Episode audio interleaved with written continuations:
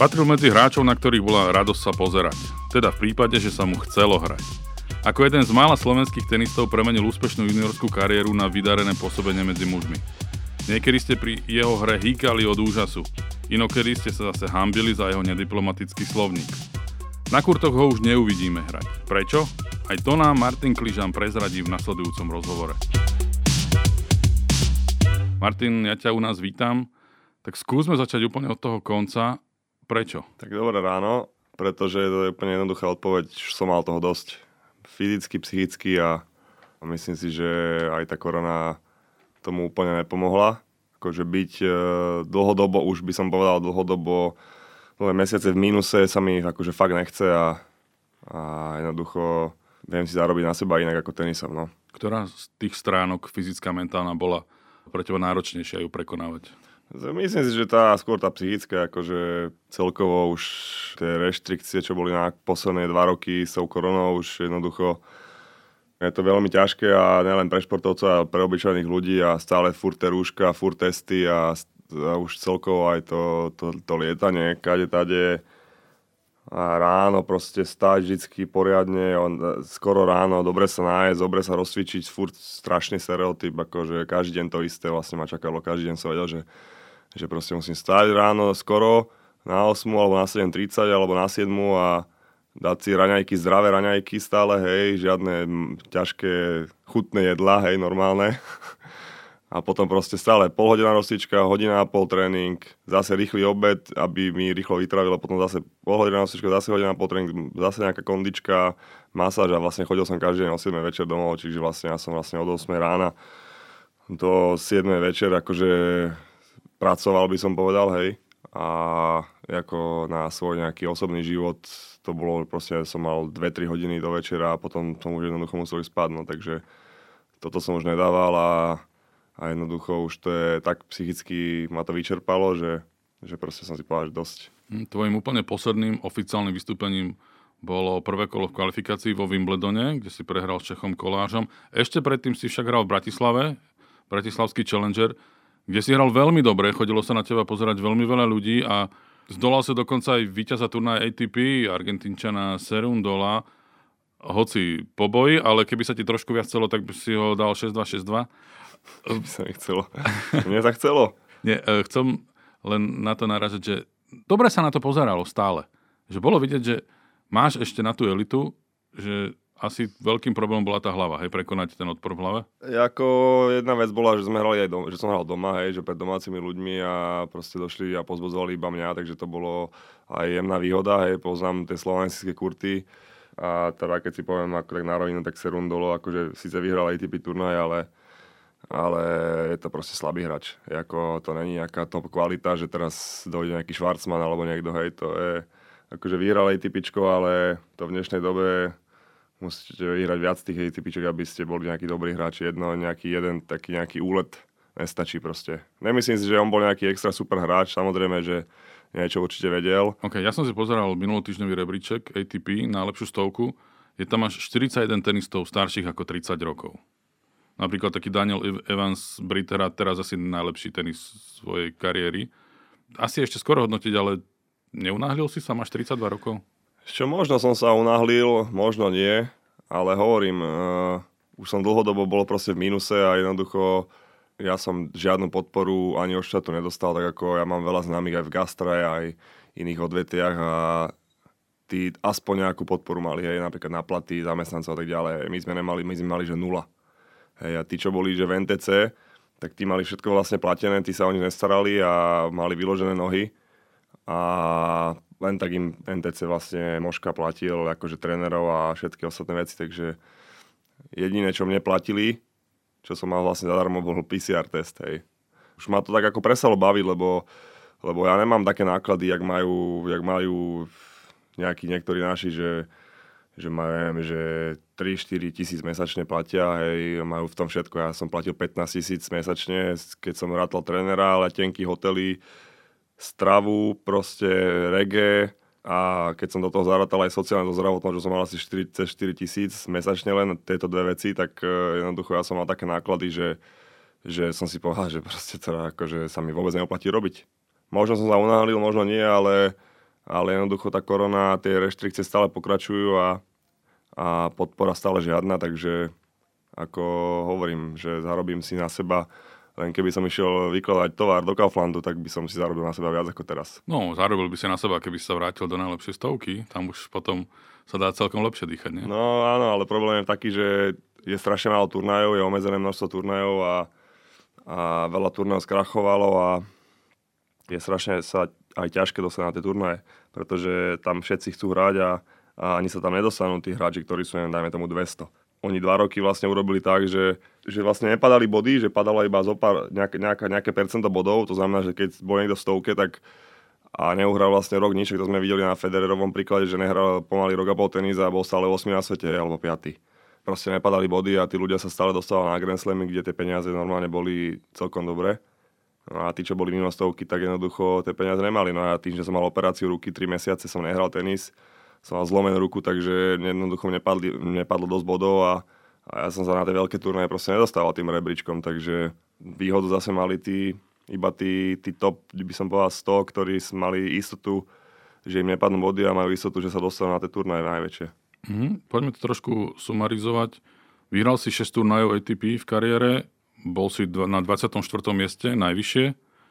Si spokojný, alebo si mal podľa seba naviac? No ja som spokojný každý človek vie povedať, že mal naviac, hej, to už po vojne každý generál, ak sa hovorí, že každý si môže povedať, že jež, mohol som urobiť hento lepšie, hento inak.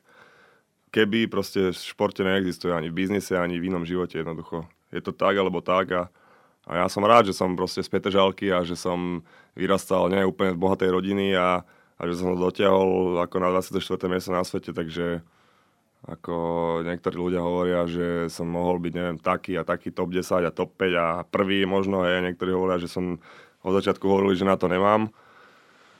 To sú také, že to hovoria ľudia, hej, ale jednoducho pravda je taká, aká bola ja som, ako, ja som veľmi rád, že som, že som mohol mať takú kariéru za sebou. V 2006 si vyhral juniorku na parížskom Roland Garros. Bol som tam, v tom tvojom prvom zápase, prvom kole, kde si mal najväčšie problémy, kde si dokonca odvracal matchball, ak si dobre pamätám. Uh, a potom si to úplne sfúkol všetkých.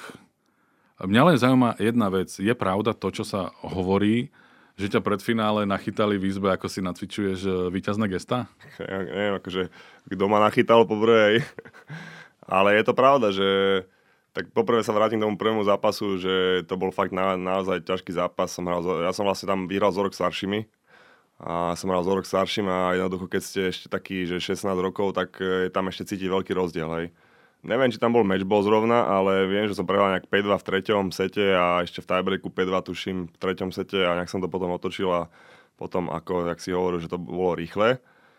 No a čo sa týka toho finále, tak, eh, tak hej, no, tak ja som bol akože ja som sa nevedel úplne dobre po anglicky a ja som mal taký stres, väčší stres toho, že vlastne čo bude na tlačovke, keď vyhrám, ako že samotný zápas, hej. tak som si proste musel nacvičovať, že čo poviem a že aby to nebolo trapné, ne, a aby to akože normálne vyznelo a aby som sa ako netrasol, už, aby som to už mal proste dopredu nachystané, že čo poviem, no. Ale to je super znamenie to, že obrovské sebavedomie už vtedy. Že nepochyboval si, že v tom finále uspeješ a budeš musieť dávať rozhovory. Ja som mal vždy sebavedomé, hej. Niektorí ľudí to ako si povedali, že ježiš, ten je, ten je namyslený a neviem čo, ale ja som proste vôbec nebol nikdy namyslený. Ja som jednoducho sebavedomý človek a, a takisto, ak som sebavedomý aj v normálnom živote, tak takisto sebavedomý bol aj, aj na kurte a no a tak preto možno som si hovoril tú, ten, tú výťažnú speech, ktorá možno aj, možno aj preto som vyhral. 5 rokov ďalších trvalo, kým si Ale sa... musím povedať ešte jednu vec, sorry, ja musím povedať ešte jednu vec, že to by som si neodpustil, ale vtedy mi písal Múro Mihal, čo som si s ním v živote nepísal nikdy, hej, ale vtedy mi písal, že Múro Mihal, že, že história si pamätá len víťazov. A vtedy mi to tak zarezonovalo v hlave, že ty že musím vyhrať, že, že jednoducho, keď budem vo finále, tak to si nikto nepamätať, ale keď tam budem mať tú fotku, čo tam dodnes mám, že ako víťaz na Roland Garo, takže to bude super. Tak to si, to si pamätám, že to mi vtedy povedal. Musíme pripomenúť, že Muro Mihal je úspešný tréner, aj bývalý Fed Cupový kapitán. 5 rokov po tom víťazstve v Paríži trvalo, kým si sa medzi mužmi dostal medzi najlepšiu stovku. Toto obdobie okomentoval jeden človek takto. Bol to klasický junior. V 17 vyhral Roland Garros, trochu mu stúpla sláva do hlavy. Myslel si, že to už pôjde samé, ale nešlo. 4 roky sa potulkal tu, kde si po Petržalke a okolí. Potom to z neho opäť vyšlo a dostal sa do najlepšej stovky a začal hrať znovu dobre. Čo, čo myslíš, kto to povedal? Krošli to povedal, Dodo. Áno, povedal to Jan Pán Krošlák. poslanec. Áno, bývalý výborný tenista, dnes poslanec Národnej rady Slovenskej republiky. Čom boli tie najväčšie rozdiely juniorka a dospelácky tenis? Prečo to trvalo 5 rokov? No, tak ja si myslím, že 5 rokov je že ešte dobrá doba.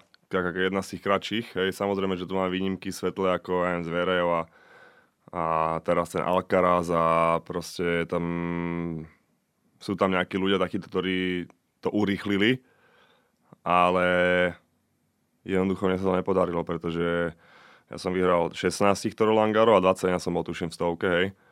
No, akože je na tom pravdy, že trošku mi to stúplo do hlavy. To proste patrí k tenisu a patrí to aj športu a niektorí, ktorí sú lepšie povahy, tak to znášajú le- rýchlejšie, lepšie a niektorí ako to znášajú trochu pomalšie. No a Ako sa to prejavovalo, že ti to stúplo do hlavy? E, tak som bol taký na tréningoch, som si myslel, že som akože všetko viem a že tí tréneri vlastne nevedia nič a ja viem najlepšie a, a možno som netrénoval alebo nemal potom už taký zápal, takú motiváciu, jak som mal predtým. A predtým som mal motiváciu, Andrej Martin bol vždy lepší ako ja a ja som chcel byť proste lepší ako on a, a chcel som byť lepší ako všetci, čo boli v mojom ročníku a aj starší. No a to sa mi potom podarilo no a už som nemal akože byť pred kým lepší, no a tak som si myslel, že som najlepší a že to najlepšie všetko viem sám, no ale to, pravda bola opak, takže... A čo bolo liekom na toto?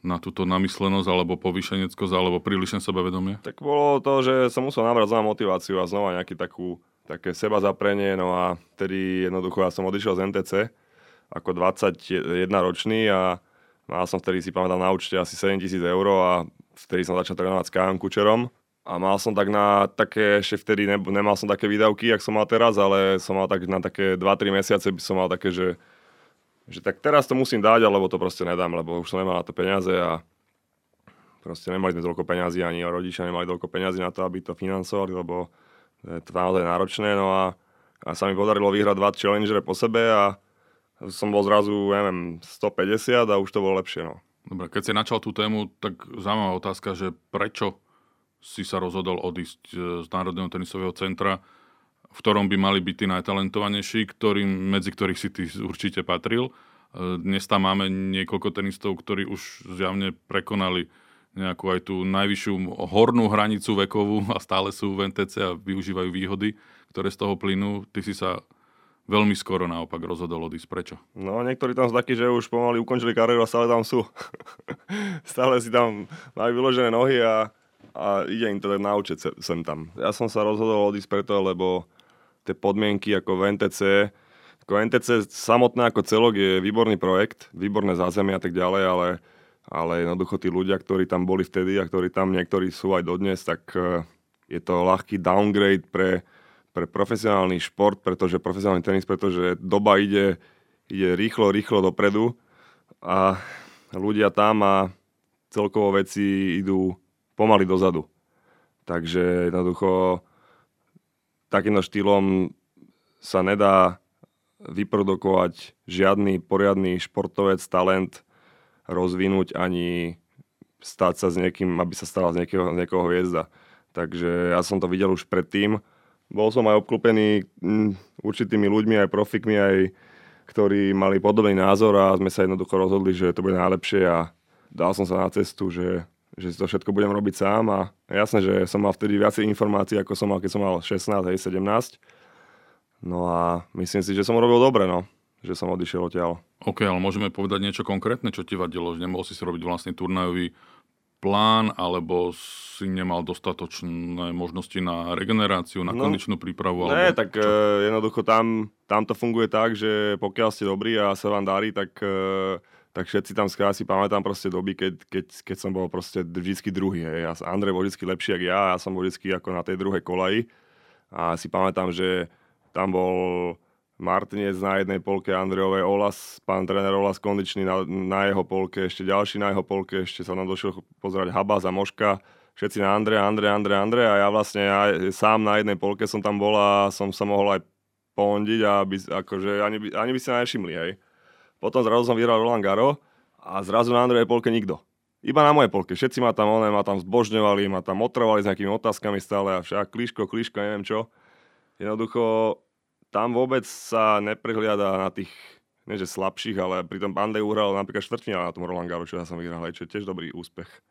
No a jednoducho, tento štýl tam bol u nás a tento štýl tam bol aj takisto, keď bol Červenák ešte, neviem, či si pamätáš Červenák, Pálo Červenák, Čapkovič, Kamil, aj Lacko, tak proste vždy tak bolo, aj Lacko bol vždy lepšie ako Červenák a Pálo hovoril vždy to isté, že, že keď sa jemu darilo, tak zase na neho boli a keď sa nedarilo, tak zase na Lackovi. Takže tento proste prístup je nesprávny a ten sa mi proste nepačí a, a takýmto štýlom jednoducho sa nedá nedá sa vytvoriť nejaká hviezda, nedá proste. OK, k problematike NTC sa ešte vrátime trošku neskôr.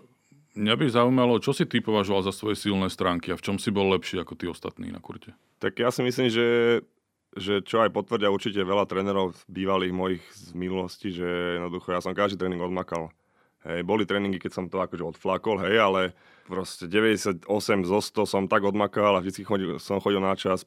Pravidelne poctivo som sa rozcvičoval, strečoval, regenerácia vždycky bola, ale to bolo vlastne z môjho. To bola moja idea vždycky, hej, nebolo to tak, že ma niekto nutil. No a myslím si, že aj tá dravosť, že som vždy chcel byť lepší ako ostatní a, a ako hovorím, že teraz možno si robíte srandu, že Petr Žalka, ale jednoducho ja som fakt tam vyrastal a, a tam jednoducho, keď ste ani draví, tak vás to zožere. Proste a boli situácie, keď som proste zdrhal do školy, ma naháňali a tak ďalej a to jednoducho to sa prenieslo mi aj na kurd a jednoducho som musel byť dravý a musel som si za tým ísť, takže si myslím, že že také stránky moje, samozrejme tá dravosť a ľudia hovoria, niektorí hovoria, že hlava, neviem, nefungovala, ale proste to je, to je o hlave hlavne, hej. Že sa vypnúť tým najlepším výkonom a sústrediť sa, makať a, a trénovať a jednoducho si myslím, že to bola moja taká jedna z najsilnejších stránok, tak keď nebereme, že, neviem, že forehand, backhand, hej, také technické stránky. Mm-hmm. Čo boli naopak tvoje slabiny? Ja som nebol až tak vypilovaný technicky. Ja som hral tak naturálne ten tenis a jak mi to akože narastlo, hej, jak sa hovorí a môj, môj najväčší problém bol podľa mňa technické prevedenie akože úderov, ako backhand veľmi zlý a ako, samozrejme, že som mal dobré zápasy, kde som hral super backhand, ale jednoducho technická stránka moja tenisová bola veľmi špatná. To si myslím, že je také najväčšie mínus. Je zápas, na ktorý nikdy nezabudneš?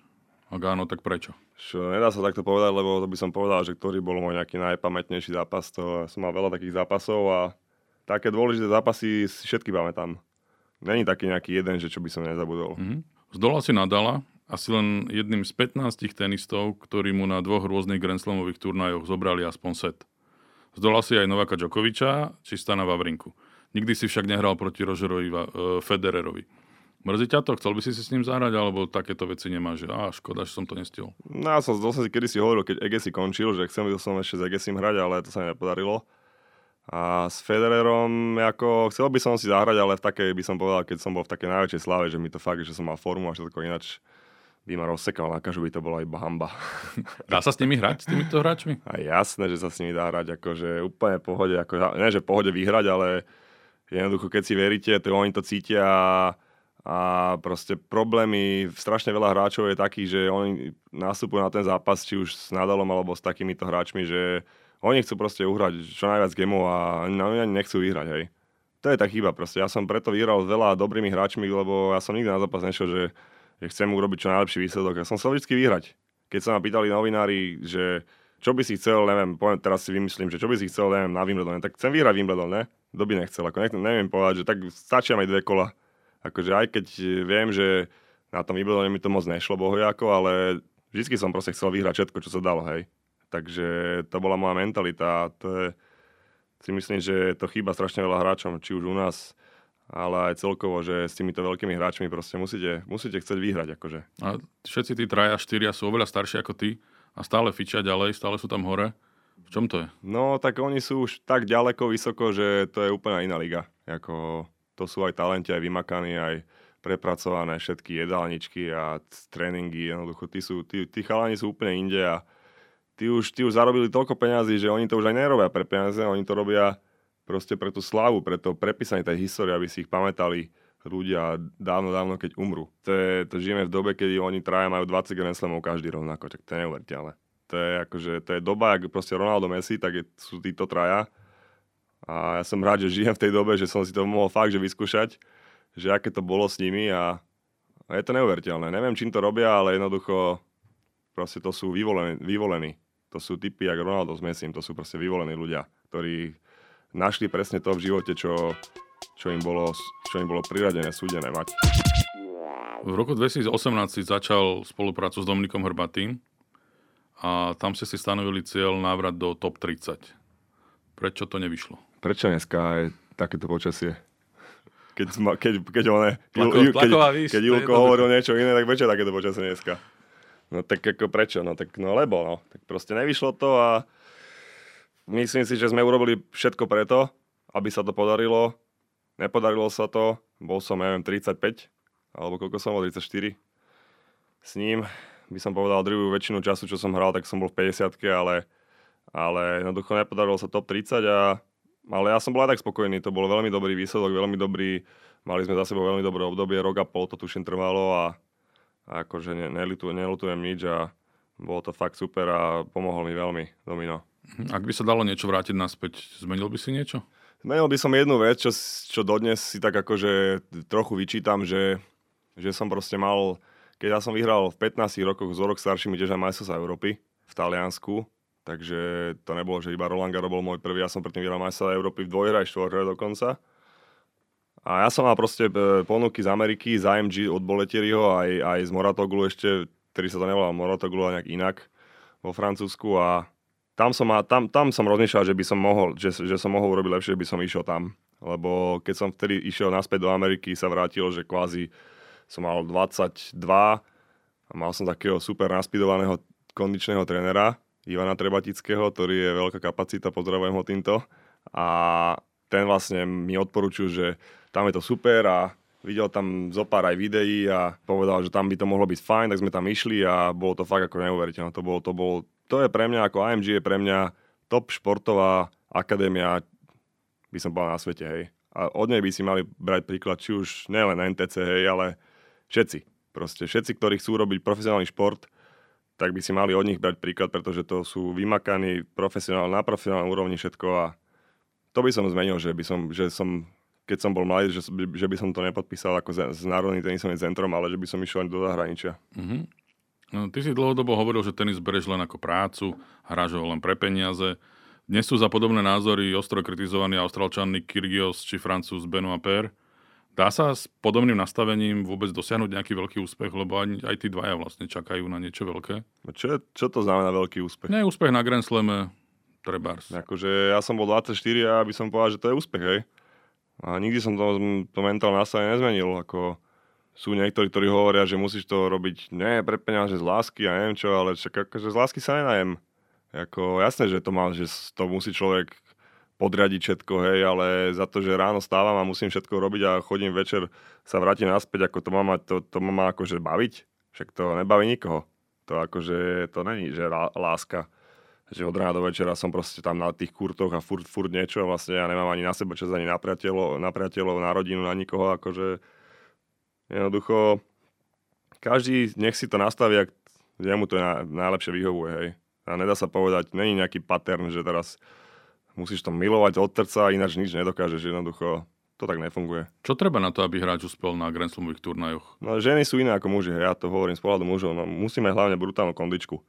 Pretože na 5 setov hrať a v tých teplách ten masaker, to je akože, to je, to je tak náročné, že to si nevedia sa fakt ľudia predstaviť, že ak, aké to je ťažké, že proste hráte o 10. zápas, už vlastne hráte na, ako na ostro, hej, čiže vlastne to musíte sa rozhrať 8.30, musí sa 6.30 a ako dať, a kto akože sa naje 6.30, no to sa nedá ani nájsť. Hej, 6.30 stanem a mám tak stiahnutý žalúdok, že dám do seba jeden croissant alebo nejaký donut a a viac za seba nedám. A potom vlastne mám hrať o 10. už na ostro zápas 5 hodín, 5 setov, 45 stupňoch a 60% vlhkosti alebo 70 a to, to, je, to je fakt, to je, to je peklo.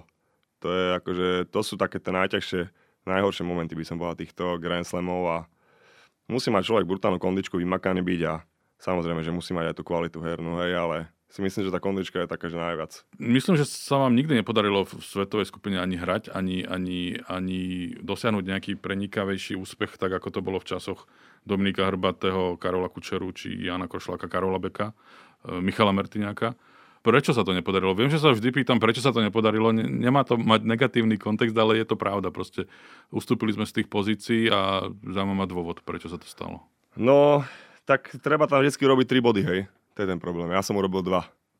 Tak to asi by som ti povedal všetko k tomu. Čiže chýbal niekto, chýbal ktorý pridal jeden bod. No a pamätám si, keď ešte Domino ešte mi hovoril, že normálne mali takú vážnu debatu a povedal mi, že kokos, že to je taká škoda, že si nebol v mojom, keď som bol, keď som, on bol akože, on mi to hovoril akože, keď, to je taká škoda, že keď, keď si nebol, keď som ja hrával, že vtedy by sme aj vyhrali ten Davis Cup. tak to bolo také milé od neho, že mi to povedal. Bolo, ale keby sa nestalo to, čo sa stalo s Karelom Beckom, tak určite by sme ten Davis Cup vyhrali. Je to možné, no. Áno, bola by oveľa väčšia šanca vo finále 2005. Okrem talentu si mal aj ostrý jazyk, respektíve stále ho máš. Mnohých si urazil, v roku 2017 si Karola Kučeru nazval potkanom, o spoluhráčoch v Davis Cup si povedal, že bez teba by hrali v 6. neandertalskej lige. Prečo si mal potrebu komunikovať takýmto ostrým štýlom? Akože nechcem mi tomu vrácať, ale som nehovoril spoluhráčov, že by sme boli na neandertalskej zóne, ale, na, ale reagoval som na systém a na, na zväz, že si vôbec nevážia, čo som pre nich urobil a tak som im badal najavo, že čo by, kde by boli, keby že ja nehrám Davis Cup, hej. No prečo som mal taký, prečo som mal taký potrebu tak, tak rozprávať také veci? No preto, pretože som typ, ktorý nechce a nerad si púšťa ľudí akože pri tela, hej. A sa stávajú veci, že iní hráči, ktorí takto ne, ne, nehovoria takéto veci, tak majú problém aj s fanúšikmi a majú konfrontácie všelijaké. Mňa v živote nikto akože nekonfrontoval nijak. Fyzicky alebo nejako, že z očí do očí. No v živote milión vyhrážok a neviem čo a na sociálnych sieťach a že neviem, raz keď ťa uvidím a neviem čo, tak akože v živote nikto nikdy. A si myslím, že aj tí ľudia mali predo rešpekt, pretože ako vedeli, že je mi to je proste jedno. Keď sa niečo stane, tak ja proste idem do toho, hej. Jednoducho to bol môj taký štýl si držať ľudí od seba a nemám ani potrebu sa niekomu pchať do zadku, hej.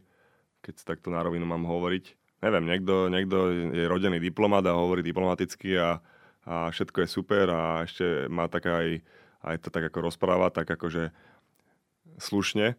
A ja to hovorím tak, jak som sa narodil jednoducho, takto som vyrastal a to som ja, no.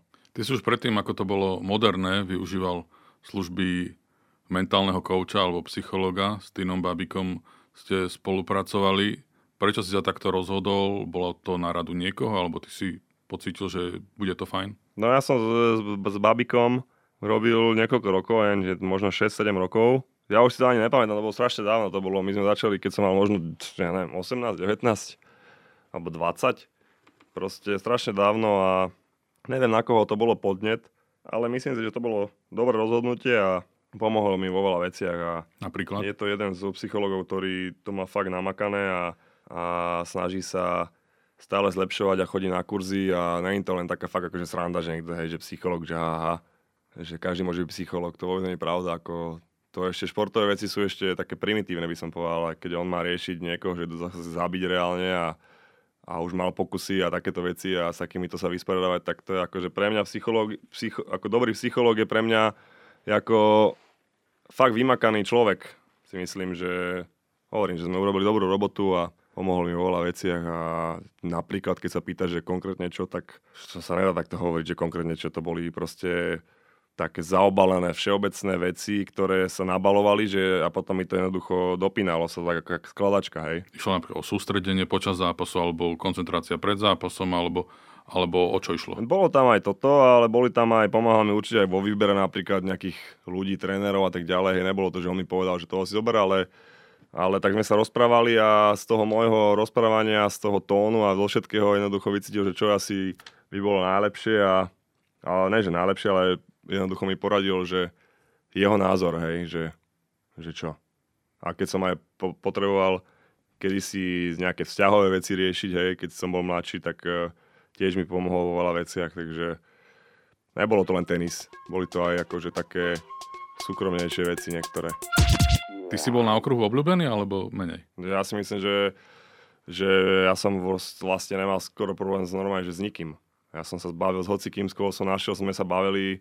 Bolo zo pár ľudí, ktorých nemalo, nemali radi akože viacerí.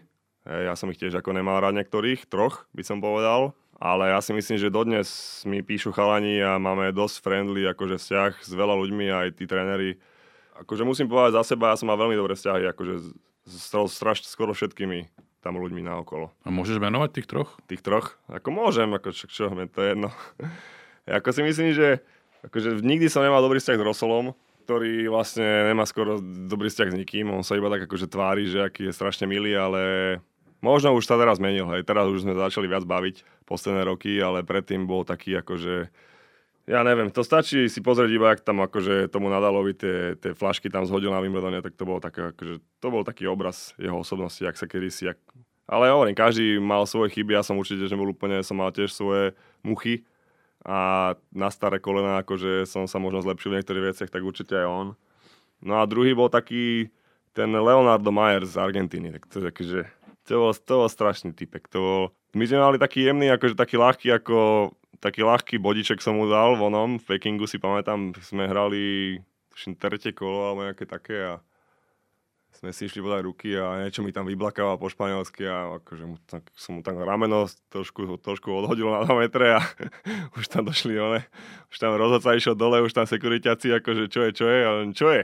No a tak sme išli do šatne potom, no. Medzi mužmi máme jediného tenistu v stovke, uzatvárajú Norbert Gomboš do ženskej stovky teraz tesne prenikla, opäť sa vrátila Anna Karolina Šmidlová po víťazstve v Belehrade. Ako vidíš budúcnosť slovenského tenisu? No tak ako pokiaľ to povie títo šlapajek, to je nakrúčené tak veľmi biedne. Že niekto vyhrá teraz turnaj akože super, hej, akože veľmi dobré, ale, ale to je presne tá klasika, že niekto niečo vyhrá raz za rok alebo raz za dva. Teraz nerážam ako na Šmidlovú hej, alebo na Kučovu, ktorá niečo vyhrala, ale celkovo, tak potom z toho žijú a veľmi sa zatvária, že aké oni robia super robotu, ako nie tí hráči, ale na tom zväze, hej. Je to krásne vidno aj na tom, na tom našom mužskom tenise, že, že ako OK, tak Gomboš tam je, neviem koľko je, 90, sa tam mota stále 90, 100, 110, 120, 90.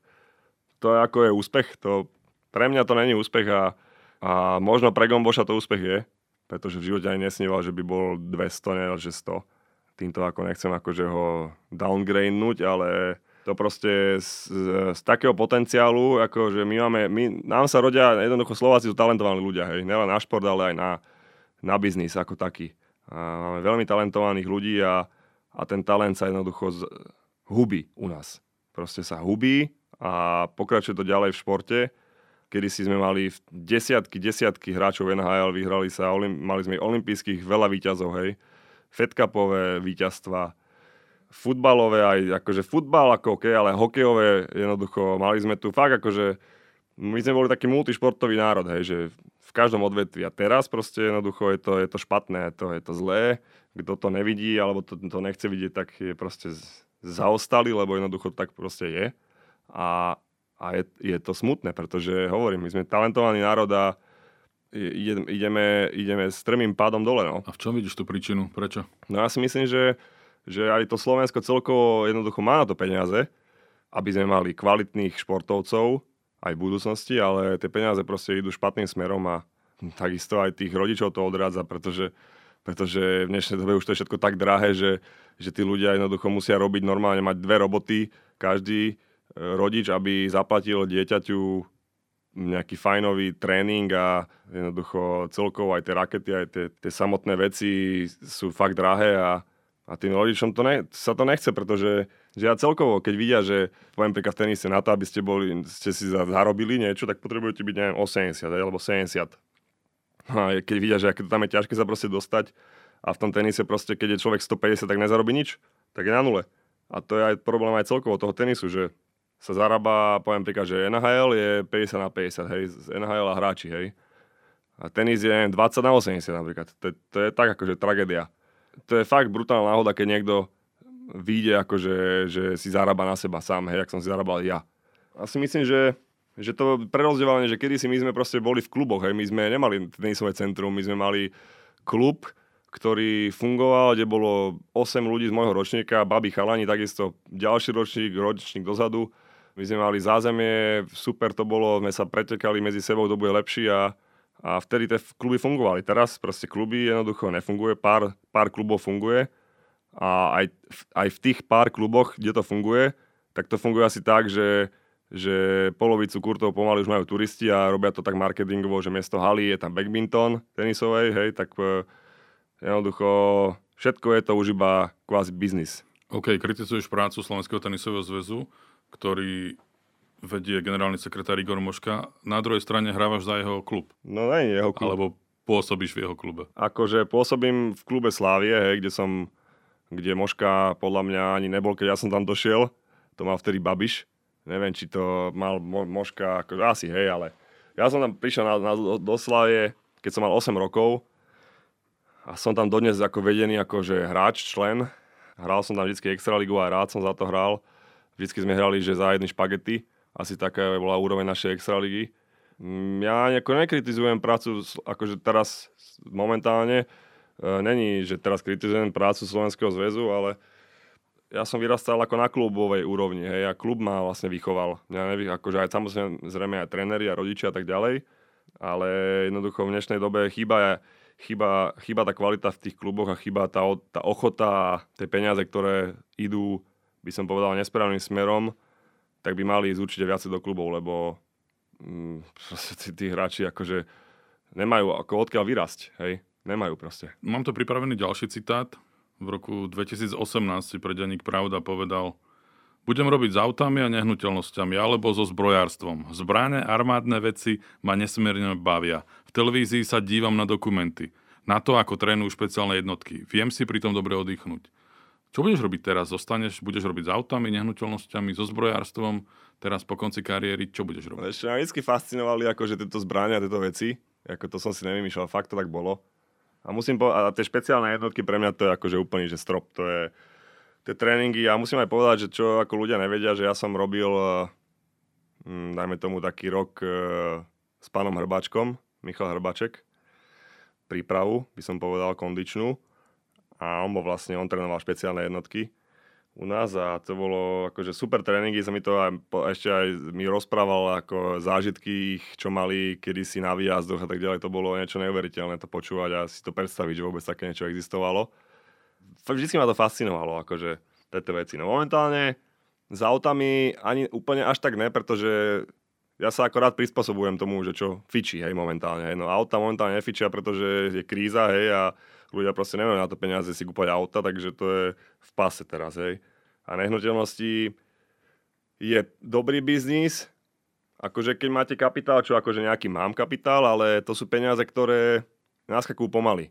Hej, že keď si kúpite byty a mám akože nejaké byty, ale keď si kúpite byty a prenajímate ich, tak uh, tie peniaze dostávate, ale málo. Proste málo a Není to až tak vidno, hej, to proste, to sú také, že 10-20 rokov investície, hej. No a ja teraz momentálne robím ako s kryptomenami, ešte tak sa zaučam, by som povedal, ale robím to už asi tak, by som povedal, tak venujem sa tomu rok, ale takto akože finančne už normálne, že naživo to robím, tak by som povedal 4 mesiace a zatiaľ teda musím zaklopať akože že celkom fajn, aj keď teraz nebola úplne sezóna na to a teraz to začína a to je také moje, ale pretože doteraz som zarábal tak, že som sa proste musel hýbať, musel sa potiť, hej, musel som makať ako blázen a teraz proste vyložím nohy, hej, zapnem ten počítač a robím to všetko na počítači, akože, takže to mi na tom vyhovuje, no.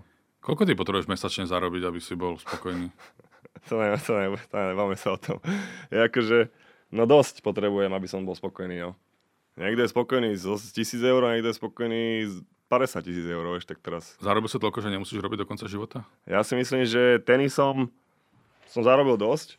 Uh, musím aj pochváliť môjho otca, čo sme robili, že sme vlastne 10 rokov sa venujeme aj fondom. Tak e, môj otco vždycky bol, sa tomu venoval rád a sledoval to. Ja som aj druhú väčšinu peniazí zarobil aj na fondoch. Hej, sa bavíme, by som povedal, desiatkách, stovkách tisíc. Takže aj to, bol, to bola moja výhoda že som si navyše takto zarobil. Momentálne máme v slovenskom parlamente troch tenistov. Karola Kučeru, Jana Krošláka a Romanu Tabakovú, troch bývalých tenistov. Máš podobné ambície? No akože som rád, že si začal túto tému. Ja som taký aktívny proste človek, to mám v sebe, ja som proste vždy bol hyperaktívny, hej. Vždy som mal poznámky v škole a tak ďalej, jednoducho som stál a musel som niečo robiť, hej.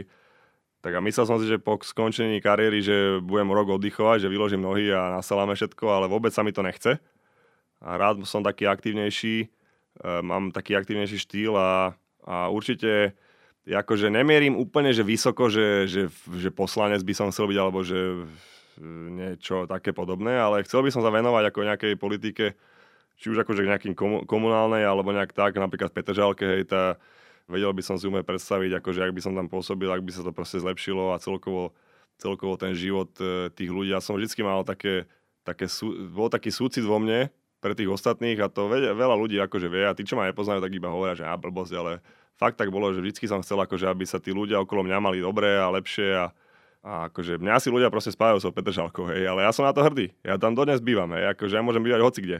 Ale bývam proste v Petržalke a, a to aj si ľudia cenia, že stále som tam a nekedy sa mám také blbosti, že ja Petržalke zo srandy, ale fakt to myslím vážne, hej. Čiže budeš robiť kempy, a... alebo budeš robiť nejaké športové centrum, alebo budeš len podporovať Vieš čo, športové šport... centrum by som, nechcem robiť takéto konkrétne, že športové centrum, pretože to je, to je čisto biznis, hej, akože jeden smer, urobiť centrum a vlastne to je všetko, hej, ale to, ja sa chcem venovať takým akože celkovo ten šport, akože ak, jak napríklad to chcel akože Kája Kučera zlepšiť šport na Slovensku alebo v školách respektíve, hej. Ja viem, že to je veľmi ťažké to zlepšiť a, a je tam veľa zádrhlov, ako sa to nedá, hej. Ale si myslím, že ten šport je aj budúcnosť, aj naša mali by sa tým za, zapodielať ľudia, ktorí vyrastali z nejakých pomerov a niečo dokázali v tom športe a niečo majú precestované a majú tie vedomosti, hej, tý, ako niekto, kto to iba akože vyštuduje, hej, že si myslím, že to by napríklad mňa osobne bavilo sa venovať takému odvetu. Ja nemôžem ísť niečo robiť, že neviem, s ekonomikou alebo s inými vzťahmi, proste hospodárstvo, hej, to jednoducho nemá na to školu a nemám ani tie informácie, ani som sa v tom živote nehýbal. Takže ja si myslím, že mám k tomu čo povedať ako k tomu športu a si myslím, že by som to chcel aj niekedy akože robiť na takej, by som povedal, tej politickej akože sfére. No. Tak držíme palce, aby si sa rozhodol dobre. V roku 2019 si pre denník Šport povedal, je to jediná vec, ktorá ma v živote náplňa. Vieš, o čom si hovoril? Viem, no. A však to sú také srandy, to nemôžu ľudia proste brať vážne, jednoducho to je že auta, však jasne, že akože kúpil som si Lamborghini a mal som ich dve dokonca, hej, to ani neviete. Mal som predtým Lamborghini Gallardo také čierne a teda potom som mal Huracana, ako ktorý mladý chlapec si proste nechce kúpiť také auto. Ktorý? No žiadny. Každý to chce mať. A ja som si proste splnil taký svoj detský sen, že som si to chcel mať a tak som si to kúpil jednoducho. A bolo to strašná radosť pre mňa. Hej. No a to, že som povedal len takú somarinu, tak e, to jednoducho to bola sranda, to nemôžu proste brať vážne. Ako. Čo ťa naplňa teraz? Momentálne ma naplňa, naplňa akože fakt ma naplňajú tie kryptomeny. Akože fakt, lebo tam vidím proste ten, e, ten výsledok. Jednoducho niečo niekde vložím, skontrolujem si to grafom, všelijaké paterny, tam je 50 paternov, ktoré, na, jak, jak, jak by to malo asi byť a tam vidím, tam vidí človek rovno už aj ten výsledok. Hej. Keď hráte šport, robíte, tak e, tam nevidíte hneď ten výsledok. To musíte makať jak blázen a to sú dlhé mesiace, roky driny, aby nejaký výsledok prišiel. Tuto vložím a za 10 minút to rovno predávam. S 5% ziskom napríklad hneď. Za 10 minút.